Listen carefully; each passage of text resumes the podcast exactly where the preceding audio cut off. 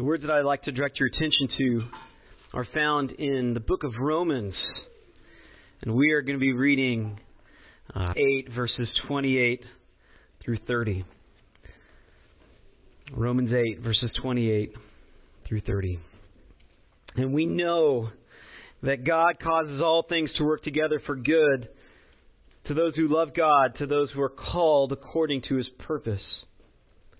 For those whom he foreknew, he also predestined to become conformed to the image of his Son, so that he would be the firstborn among many brethren. And these whom he justified, he also called. And these whom he called, he also justified. And these whom he justified, he also glorified. Please pray with me one more time as we begin to look at this, this text of Scripture. Lord, we thank you for Romans 8 in particular and the incredible promises that are here, and especially this promise that's, that stands out in verse 28. Lord, my simple request is that you would give us insight and understanding to this text so that it would become both an encouragement as well as a deep conviction in our life so that we will be able to withstand the storms of life as they come upon us. Lord, we ask for your grace now to, un, to, to give us insight and understanding into your word and help me to cause it to, to become clear and uh, direct my speech that I wouldn't say anything that's amiss, but only shed light um, upon your word and uh, and bring a, a, a good, solid understanding of these of these verses. We ask this in Christ's name. Amen. Um, I, I believe that I became born again uh, when I was a fourth grader, uh, 10 years old, in Riverton, Wyoming. My uh, long story short, my uh, a Sunday school teacher was teaching through the book of Revelation, and um, for whatever reason, to a group of fourth graders, and it was there for the first time that I saw the reality that Christ was going to return and he w- there would be wrath, there would be indignation, there would be a separation of the sheep from the goats, so to speak. And I knew, there's deep conviction that when he came back, I wanted to be on his side and not the other side. And it wasn't fear, it was a longing to be his. And, and, and immediately there was a transformation in my heart, and uh, there was a hunger for the word and a desire to grow. In fact, I would, as I would go to school on the school bus, I remember just bringing my Bible. In fact, I, when we had book reports, I would read the Bible for my book reports, and my teachers thought I was a bit strange. Um, and I would share what I was learning in the book of Revelation, as little as I understood, but because I wanted my, my friends to, to see the, the incredible things that the Bible said. But long story short, as I uh, grew up, um, there was a lack of discipleship and a lack of biblical teaching, particularly in the churches that I attended, and really embraced a life of worldliness and largely in ignorance until my eyes were directed to Galatians chapter 5. Now, I'm not preaching on this text, but even as we were singing, my mind was brought back to that moment when I read these words.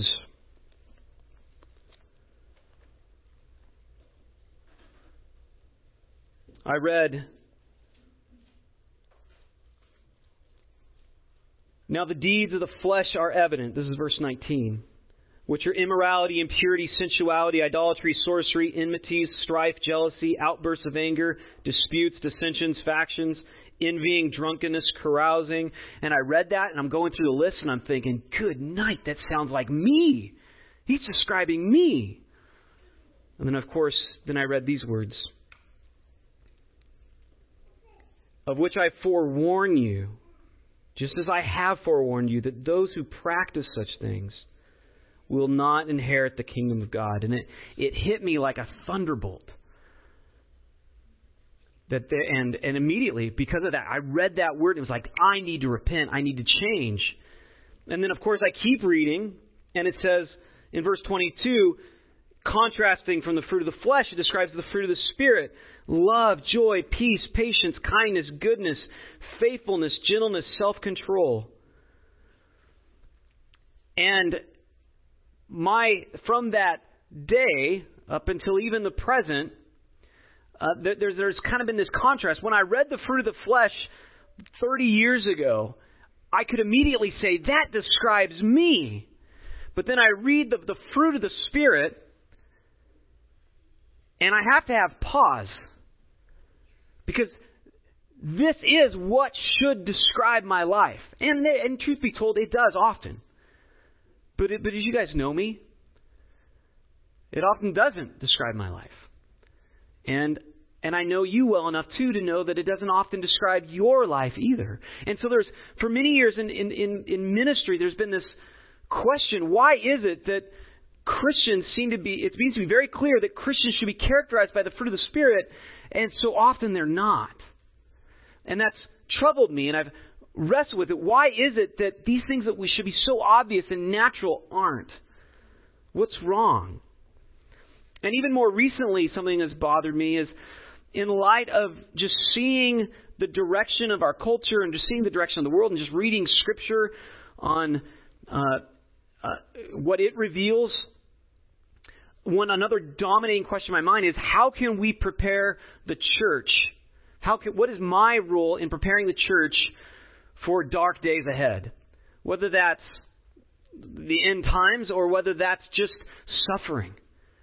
Because I know that you will face hardship. You will face difficulty. And I have a responsibility to prepare you for that. When your dreams are shattered, when you face the loss of loved ones. I want to direct your attention really briefly to Jeremiah 12:5. Maybe you know this verse. He says to Jeremiah as he's telling him, You're going to face some difficult things in your life, Jeremiah. He says, If you have run with footmen and they have tired you out, then how can you compete with horses? If you fall down in the land of peace, how will you do in the thicket of the Jordan? And that's how the, the my, my, those two questions that I'm wrestling with fit together. If we struggle to maintain, to live a life that manifests through the Spirit when things are going well, when our lives are relatively easy, when we have plenty of resources and we can come to each other with, with, with complete freedom at any time, and we fail, we stumble, we fall, and our life is characterized by the flesh instead, if we struggle in the good times, good night, what is our life going to look like when the good times are gone and it's suffering? Now, uh, honestly, I'm very anxious for the church in America. Um, because there's just such a romanticism. Even as we hear anecdotes about suffering and difficulty, it's really easy to just think, oh, yeah, I saw the movie about that. Therefore, when I face it, I know how I'm going to respond. But you also know that that's. That's a, that's a movie. That's an anecdote. That's a story. Just because you've heard the story doesn't mean that you will be able to withstand in the evil day. And so the question really burdens me. If we struggle in the good times, how will we survive when things get really bad? And not only survive, but how can we thrive?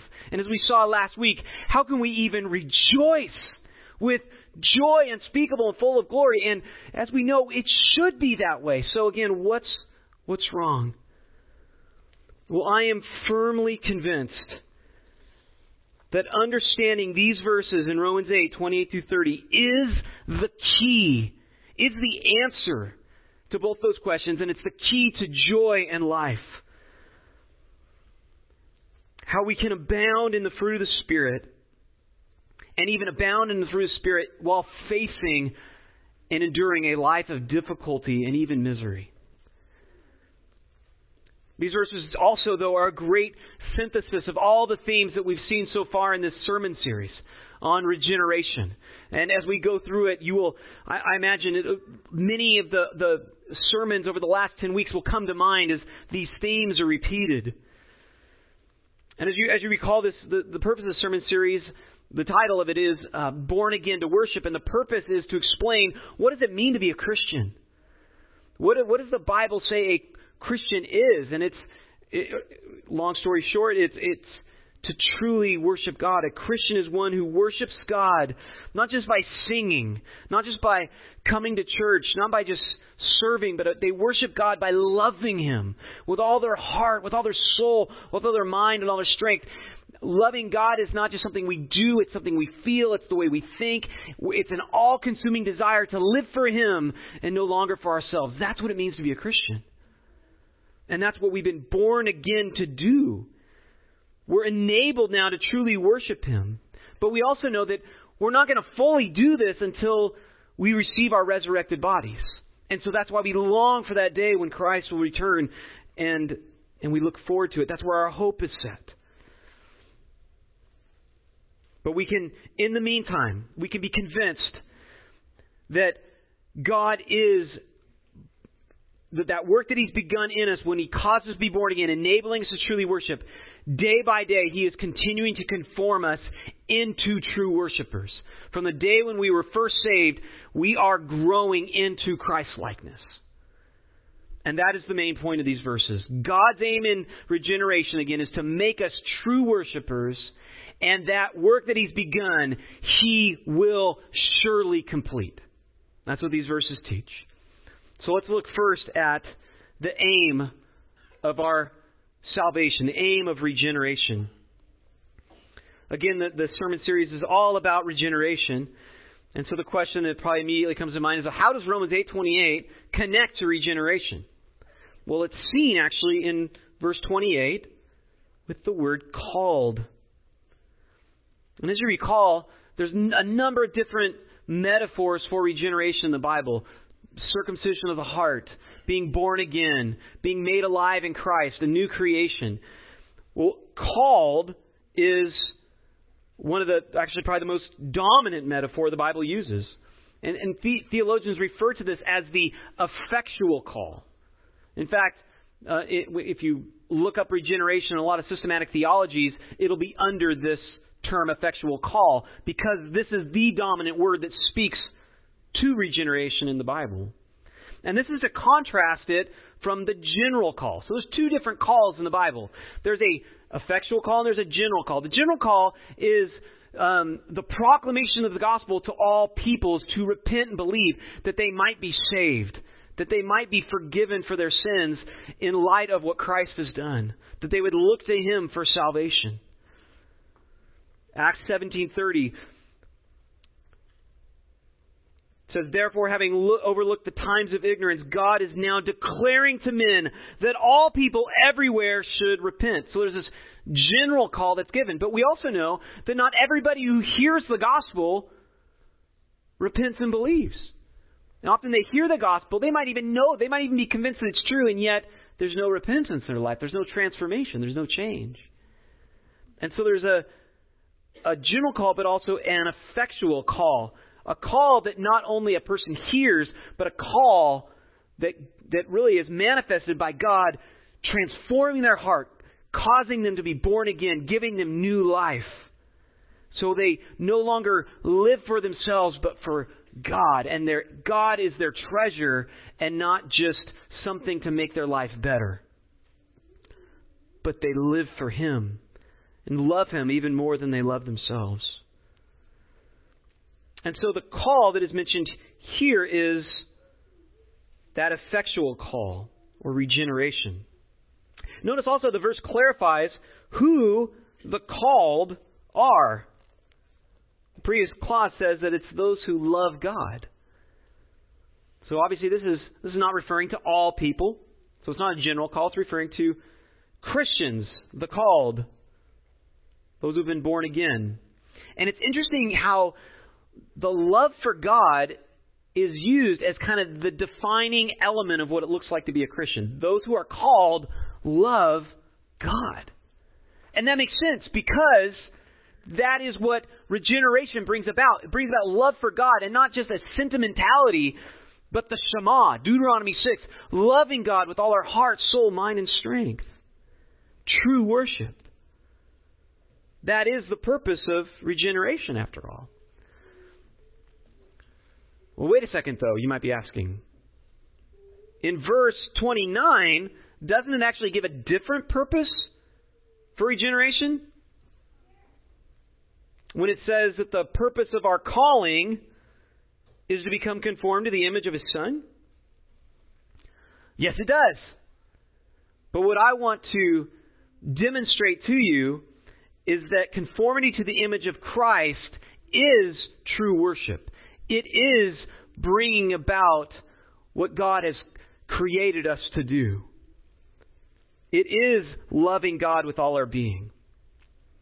So let's look at that phrase. He has conformed us, that his purpose is to conform us to the image of his Son. That word image is a loaded term. Think about how it's used in the Bible. Maybe back in Genesis, when God created man in his image.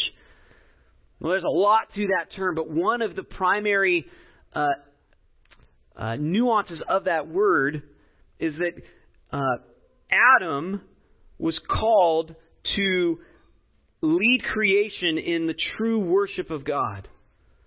So, being made in God's image was a responsi- uh, came with a responsibility to lead creation in worship. Well, obviously, Adam absolutely failed at that.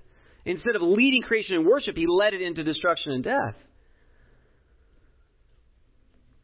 And so Jesus, who is the perfect image of God, Colossians 1:15, became man precisely to restore that image that had been tarred, tarnished, sorry, with Adam's fall.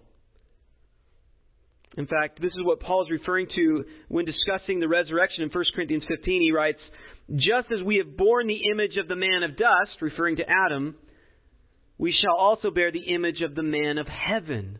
So, we all are image bearers, but we're really bad image bearers. We're not very good at it. And so Christ came to restore that image, to enable us to fulfill the calling which, which we have been created for, to reverse the fall of Adam and enable us to truly worship. And I want you to see this in the book of Colossians also. Paul explains in Colossians chapter 1. Okay, it's still there. Sorry, I didn't know if I'd missed the slide. Paul explains in chapter 1 that Jesus, who is the image of the invisible God, the firstborn of all creation. So he's the image of visible God. And Paul goes on to explain that he has reconciled us to himself through the cross and restored us to our creative purpose. And then notice in chapter 3, he says, Therefore, Christians are called to put on the new self who is being renewed to a true knowledge according to the image of the one who created. And then he explains what this is supposed to look like. Basically, a life of obedience, a life of true worship. So, this is my point. Jesus saved us precisely in order to restore the image of God in us. Christ became man not simply to forgive us for our sins, though that was part of it, it was necessary. But the fuller purpose was to restore us to God, restore us to our created purpose, to love Him with all our heart, soul, mind, and strength, that we would love God the Father, God the Son, God the Spirit, like the Trinity loves one another. We have been invited into that to experience that love. And in a similar vein, Paul writes in 2 Corinthians 3:18, he says this, "But we all with unveiled face beholding as in a mirror the glory of the Lord are being transformed into the same image from glory to glory, just as from the Lord the Spirit. And notice also in Romans 8, back in Romans 8, how conformity to the image of his Son is the same thing as the glory that's mentioned in verse 18 and verse 21. And moreover, Paul earlier noted that the image that we're being to conform to is the image, sorry, is the glory that we will receive at the resurrection. He says in Romans 6 5, if we have become united with him in the likeness of his death, certainly we shall also be in the likeness of his resurrection. Complete, like him. Philippians 3:21 who will transform our body of our humble state into conformity with the body of his glory by the exertion of the power that he has even to subject all things to himself. And again, as we saw last week, this is why our great hope isn't in anything in this life. It's the end of our salvation, when we receive resurrected bodies, we will be conformed to the image of Christ and therefore enabled to truly worship Him as we are created to do. And again, so Christ died to finish the work of salvation so that we would be like Him, like a true worshiper, just as we were created. But also, Jesus is an example for us of what a life on this earth, a life of true worship, looks like. Because Jesus never once did what he wanted. He didn't, he's not like the rest of fallen man who live not for God but for themselves. We're self worshippers. Jesus never did anything for himself. As he said, in John 6, we read it earlier, that he came down not to do his own will, but the will of him who sent him. And this is what Christians are called to, what we're regenerated to now, to no longer live for ourselves, but for him. But we also know that we will not fully do that until we receive a resurrected body. So it's a it's a process that's begun at regeneration and that continues to move closer until we get resurrection. The goal of your life, in other words, you were born again not just to be forgiven, you were born again to truly worship. And therefore, the trajectory of your life should be an ongoing conformity to Christ likeness. That's why you were saved.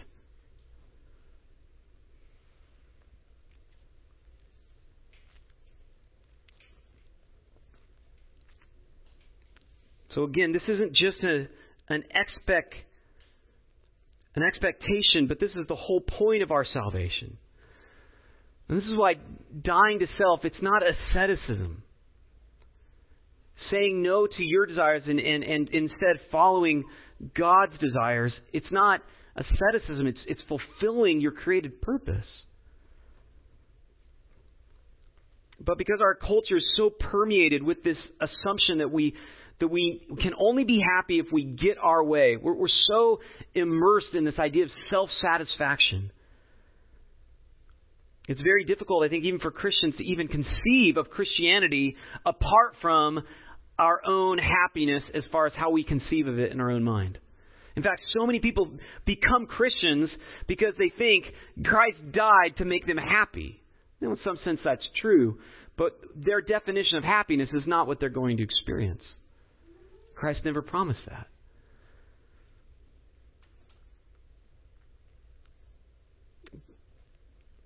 And, and that's why call, any call to self restraint is usually countered with like an accusation of legalism. You don't think I should you know, watch this entertainment? Well, that's just legalism.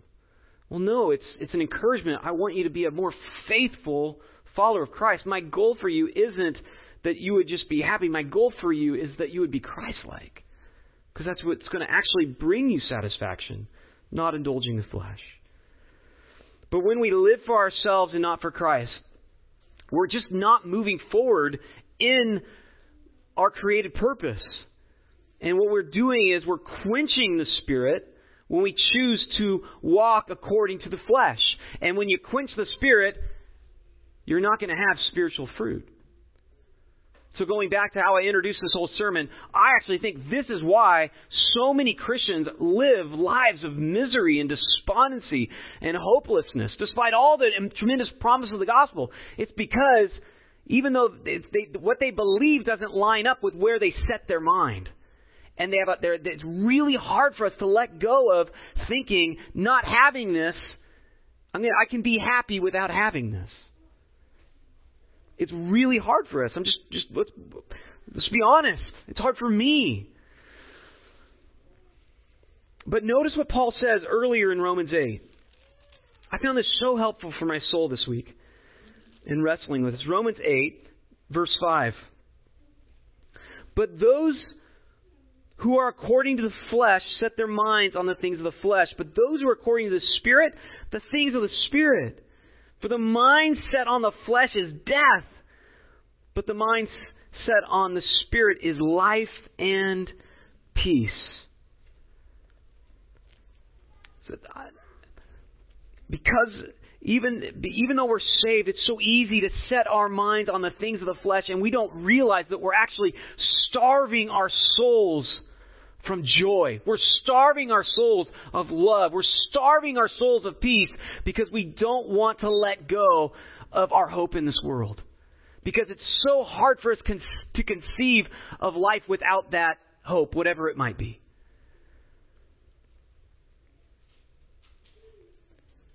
And so the purpose of regeneration is conforming to the image of Christ or Christ likeness, which you can also define as true worship, not living for self but for Him.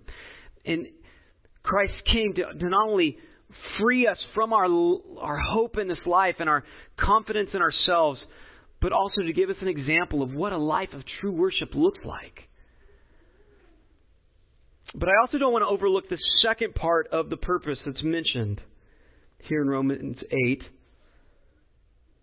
And that is that Christ would be the firstborn among many brethren. And what, Paul's saying is it was always God's plan to create a big family, a family of worshipers. Many children rejoice that they are children of the same Father. Romans 8:17. And if children, then heirs, heirs of God and fellow heirs with Christ, provided we suffer with him in order that we may be glorified with him. John, the apostle John also exalts in this truth. He says, "See how great a love the Father has for us that we should be called children of God. And such we are. And for this reason, the world does not know us because it did not know him. Beloved, now we're children of God, and it has not appeared as yet what we will be. See, notice the, the end goal here. He's rejoicing in what they're children of God, but the goal of children is not just be what, what we are now, but what we will be. And we know that when he appears, we will be like him because we will see him just as he is. John's point is the best is yet to come. The best part about being children of God is yet to come. And I want you to see that when the Bible talks about adoption, the emphasis is not primarily sentimentality. And this is one of the surprising things. I've heard so many sermons on adoption, and a lot of them are good, but there tends to be this emphasis on just the the affection of God for us. And God has tremendous affection for us beyond our wildest imagination. So I don't want to diminish that. But what the primary emphasis is not sentimentality. God's love is affectionate, but it's purposeful. We're going to be like Him and love God like Christ does and dwell with God in overflowing joy and of intertarian love from now into eternity. God's purpose in parenting us is not just that we would be spoiled. In fact, it's not that we would be spoiled. It's that we would become mature children. What does a mature child, what does a, what does a mature Christian look like? It's Christ likeness. God's goal is not just to have affection for us, but to raise us up to be adults. Any parent with half a brain knows their goal is not just to spoil their child, to give their child whatever they want and demand, just to make their child happy. No, a good parent would want their child to be happy, but the goal of parenting isn't that they would be perpetual, just happy children but they would grow up into being adults, responsible adults. It's the same thing with God the Father. He wants us to be responsible Christians. He wants us to grow up into Christ likeness because He's a loving Father. He wants a massive family of true worshipers who faithfully fulfill their created purpose. Well, let's go back now to that well-known promise in Romans 8:28, and, and I want you to see now and recognize what it actually is promising. So then we know that God causes all things to work together for good. The ESV says, and we know that for those who love God, all things work together for good. And so there's some discussion on, well, what's the subject here? Is it the things or is it God? Well, either way you translate it, the point's the same. all things work together for good because God is the one who is making all things work together for good. The point's the same. Okay, so what is the good that all things work together for? That's actually the key question, right? What does good look like? What does that mean?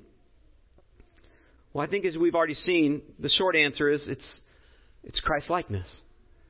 Becoming true worshipers. But can can you think of any parallel statements in Scripture where you have the context of suffering, like Romans 8?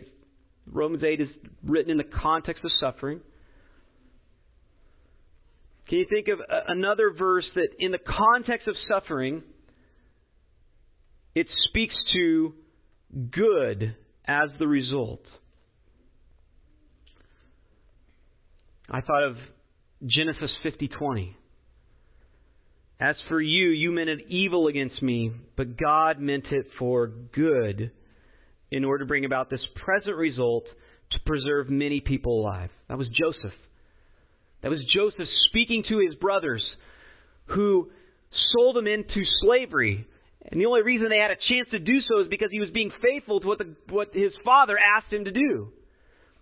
And not only was he faithful and then ends up a slave in Egypt, but he's, he's then accused of raping his master's wife, and he's only accused of doing so because he refused to touch her.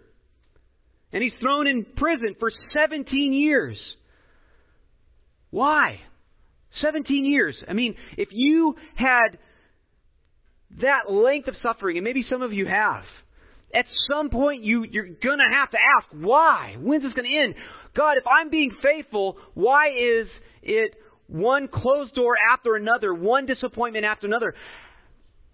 What good could come of this? Well, as you know, God was working amazing thing way beyond Joseph's understanding.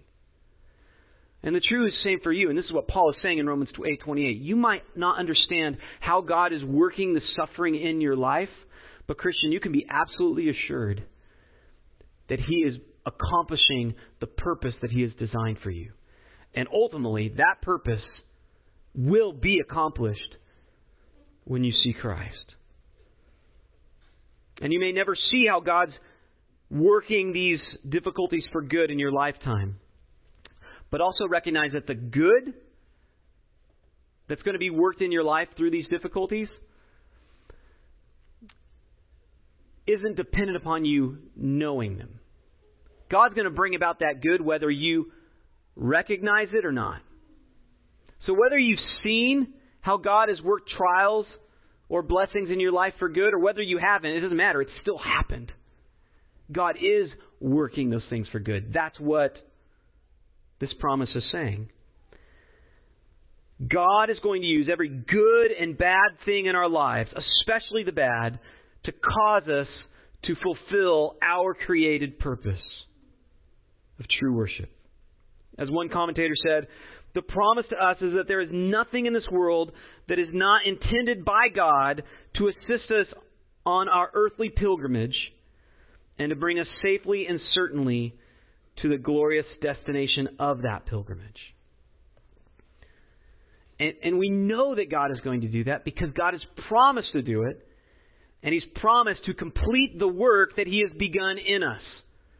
If God starts a work, He will see that it gets accomplished. And that's the assurance that's offered in verses 29 and 30. The assurance, the assurance of God's completed work. For those whom he foreknew, he also predestined to be conformed to the image of his Son. Well, let's look at try and define these terms. Foreknew. That word quite simply means to know ahead of time. The word occurs six times in the New Testament. Twice it refers to men knowing something ahead of time. The other four occurrences which have God as their subject, mean to enter into a relationship beforehand, or to choose, or to determine beforehand. So, that foreknowledge is a relational word. In fact, if you think of the word know in Scripture, knowing, that word to know somebody, is highly relational. I mean, we, it's with the word that's used to describe Adam and Eve. He knew his wife and she conceived. And in particular, this word knowledge is rooted in the Old Testament, where God's knowledge of people is a manifestation of his covenantal love. Amos 3, Amos 3 2 is a good example. When God says, Only you I have known of all the families of the earth. So he's talking to Israel. He says, Only you have I known of all the families of the earth. Well, God knows about all the other families. God knows about all the other nations. He's not saying he's ignorant that they exist. What's he talking about? On you have I chosen to know in an intimate way to express covenantal love towards. 1 Corinthians 8 3 carries the same sense. If anyone loves God, this one has been known by him. So, what it's saying here is our love for God is rooted in God's knowledge of us. So, again, the knowledge is not just referring to God's omniscience. Foreknowledge is not emphasizing God's omniscience that he saw something way in advance. It's talking about he chose to begin a a, a, a, love covenant with us even before we created. It's remarkable how many times throughout Scripture love is actually tied to both regeneration and election. Romans 1 6 and 7. Those who are called are also beloved by God. Saving grace described in Ephesians 2 is attributed to God's deep love the elect in Colossians 3:12 are called beloved. 1 Thessalonians 1:4 describes the parallels of the love of God with election, right? Knowing brothers loved by God his calling of you or your election. And 2 Thessalonians 2:13, those who are chosen for salvation are described as those who are loved by the Lord. This is the point. God's choice to save us is primarily a manifestation of His love for us. So this word foreknowledge is about God's love. That's the primary thing that should stand out to you, not omniscience. It's His choice to love us even before we knew Him. It's, it's like a li- the little boy um, who, whose dog has a litter of puppies, and he chooses to to love the runt before that, that dog has any ability to do anything. He chose to set his affection on the runt. That's what God has done for us. Chose to know us beforehand. And he predestined us. The, the word simply means to determine one's destination ahead of time or uh, their destiny. Like that word destined, predestined refers to one's destiny, where they're going, where they're heading. So God's predetermined the final destination of Christians would be Christ likeness. And I understand the rational challenges that, that come with this word. I know a, a number of you in our congregation are still wrestling with how do we how do we line up God's uh, predestination, His election, with free will. And that's, that's, a, that's, a, it's, a, it's a good question. I'm not going to try and answer it, but I do want to, right now, maybe afterwards, we can talk about it, but I, I want to just point out the point Paul is making. He doesn't bring up predestination in order to confuse us or to cause some sort of tension in our mind. He's trying to bolster our confidence in our salvation. So, whether or not we can completely understand how all of God's providence works with our own will, whether we can do that or not, the point's the same. God is going to keep us and He's going to complete the work that He's began in us. Our salvation is so certain, it was determined even before we were created. Before we've done good or bad. He's giving us confidence that transcends our understanding so that we wouldn't that our that our confidence in our salvation would not be in our understanding, it would be in the one who saves and his promises. The word called, it says, those who he predestined, he also called. We already we're familiar with this term. It refers to regeneration. he says, and those whom he called, he also justified. Those he justified, he also glorified. The word justified, uh, I, I believe most of you are familiar with. Paul spent a lot of time talking about justification earlier in Romans. In fact, it's one of the massive themes of Romans. And the word is just self. The word itself just simply means to be declared righteous. It's affirming that one is now right before God. It's a, it's a legal word. And I think it could be helpful to clarify how the, all the terms that Paul is using here relate to one another. So justification, it deals with the removal of guilt upon sinners. When we're justified, we are declared righteous. Therefore, we are not guilty. If you're justified Christian, there is therefore now no condemnation for you. You are declared not guilty. You are righteous. God has taken your guilt and imputed the righteousness of Christ to you. And nothing can take that away. Because He's done it. It has nothing to do with you. It's what He's done. So it deals with the removal of guilt. Regeneration, or calling, deals with the removal of the corruption in our heart. Justification, the removal of guilt. Regeneration, the removal of corruption. So that we're, we, we no longer are self worshippers, but we're free to truly worship God. And glorification, or the resurrection, deals with the removal of the corruption in the flesh. Okay? Calling removes the corruption in the heart. Glorification removes the, the, the corruption in the flesh. And then, of course, salvation refers to each and all of these things. Let's look at the word glorified. Why is it past tense? Well, quite simply, it's just because it's as good as done. And we know that because of the trajectory of what Paul has been saying. Those whom he predestined, he called, and those whom he called, he justified. Those whom he justified, he's going to glorify. If you are born again and declared righteous as Christ, then you're justified. And if you're justified, you can be confident you're going to receive a resurrected body. And you know you'll receive a glorified body because it was God who chose you to receive a glorified body before the foundation of the, of the world. And this is, this is why it's called, these, these verses, sorry, verse 30 is called the, the golden chain of salvation. Because what God begins, God finishes. If, if, you, have, if you have experienced the, begin, the, the new birth, that new birth will come to fruition. If you have the seed of faith in your heart, it will bloom into the flower of the resurrection. That's what he's saying.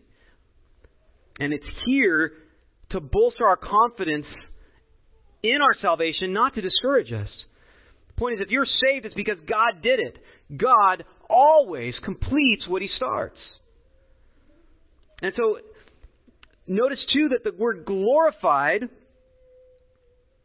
actually brings this argument that, he's, that he began in verse 18 to a close. Look at verse 18. For I consider that the sufferings of this present time are not worthy to be compared with the glory that is to be revealed to us. And he ends his argument after all those verses by saying, What God began, he'll finish. You will be glorified. And at that day, you will see the sufferings of this present time. They're like momentary light afflictions. That will be true of you, Christian. And if you're not a Christian, I just want you to see this is what God wants for you. God is not just simply wanting you to be moral. God is not just simply wanting to, to keep you from sinning. Though He doesn't want you to sin, but He doesn't want you to sin because that's not, you're never going to be satisfied in that. It's going to destroy you, and you know it. You know all of the things that you pursued in your heart that you thought was going to bring satisfaction. You know it's like salt water. It, even though you're, you're thirsty, you drink and it just makes you more parched. And it often leads to addiction, and you know you're not happy. You know you're not satisfied. Well, it's because you can only be satisfied when you're fulfilling your created purpose. God wants you to experience full satisfaction. And so if you want that, he says, Come to me. He who thirsts, come, drink the living water, so that you would thirst no more. And if you drink, he will raise you up on the last day. I think a, a, a, question that may be going through some of your mind is okay, well, if I know that God is going to bring my salvation to completion no matter what I do. He's promised what He's begun, He's going to complete. Well, then why, why would I want to work hard at Christ likeness? That like that's not that's not encouraging to me. That that just seems to be deflating. Why should I make this my aim now and isn't it just a waste of time? I mean, because I know I'm not going to make much progress, but when I'm resurrected, it's going to happen in the instant, in a, in a twinkling of an eye. Why put forth effort now if God's just going to take care of it later? Well, I think an illustration might be helpful. I mean, this it would be like uh, an NFL wide receiver asking, "Well, why do you want me to catch the ball? If if I'm already on the team, I've already signed a contract. Why do you want me to go out there and win? Especially if I already know that our team's going to win the Super Bowl because we have, you know, the best quarterback of all time, and we have the best line, and we have the best linebackers. They don't. The team doesn't even need me. Why do I want to go out? Why? Why not just drop every ball? Why not just sit on the bench? And if you if you heard a, a wide receiver being interviewed, and that's what they're saying, like, Coach, why do you want me to put forth any effort? You would be scratching your head like, Good night. That's the whole purpose. The whole purpose is to win the Super Bowl.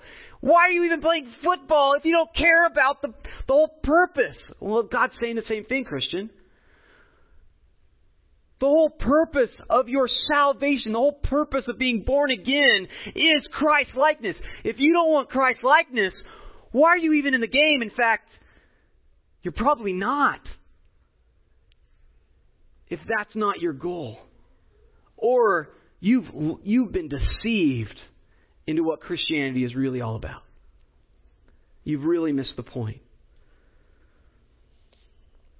Pursuing your created purpose for true worship is the difference between a life of joy and a life of misery.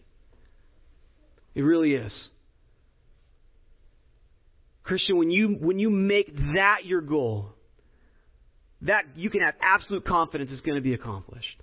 But when you set your hope in anything else, chances are it'll only end up in misery. Because one, the hopes of this life never satisfy, and most of them never come to pass. It's the difference between life in the power of the Spirit or drudgery of life in the flesh. A life characterized by love and joy and peace or frustration and bitterness. The difference between having all of your losses be gains or all of your losses just be losses upon losses upon losses. So, if I could just be emphatic, if you are a Christian, the aim of your life is not a happy marriage. It's not to get a raise or a comfortable retirement. It's not having successful kids or leaving a legacy or outperforming the, the Joneses next door. God did not rip you out of the city of destruction in order to appoint you as mayor of Vanity Fair. God ripped you out of the city of destruction to get you to the celestial city, to get you all the way there. The aim of your life, likewise, isn't even to accomplish as much ministry as possible or to lead as many people as you can to Christ, as good as these things are. The goal of your life, Christian, is to love God in every thought, in every deed, to be consumed with Him, and to treasure Him above all things, even as Jesus Christ showed us what that looks like in His life. And let's be honest that kind of life, a life of true worship, is not a life that your friends and family members are going to envy. It'll be more like Paul said if, if we have hoped in this life only, we of all men deserve the most pity. A life of such worship will not be enviable, it'll be pitiful, pitiful until you're resurrected. Your neighbors and coworkers are not going to say, Gosh, I wish I had their lives. But they will stand in awe and they will wonder, Where is their hope? I want that kind of hope. Because they're not getting that from listening to a song. They're not getting that from uh, watching a movie. They have strength of conviction that rejoices in the face of certain death. How can we have such conviction? How can we be prepared to lose all things, brothers and sisters? It's by committing our life now to Christ likeness, to no longer live for ourselves but for Him in everything that we do. You can be certain that when your life is on the line, when, you're, when you lose family members, if you have trained yourself that the goal of your life is not holding on to the things in this life, but living for Christ, that those losses will only be helps in your aim at achieving Christ likeness. And your neighbors will stand in awe and wonder. Because when you lose your kid to cancer, or when the career dreams that you have are now crushed, and you're compelled to live in a ghetto, or leave the country you love.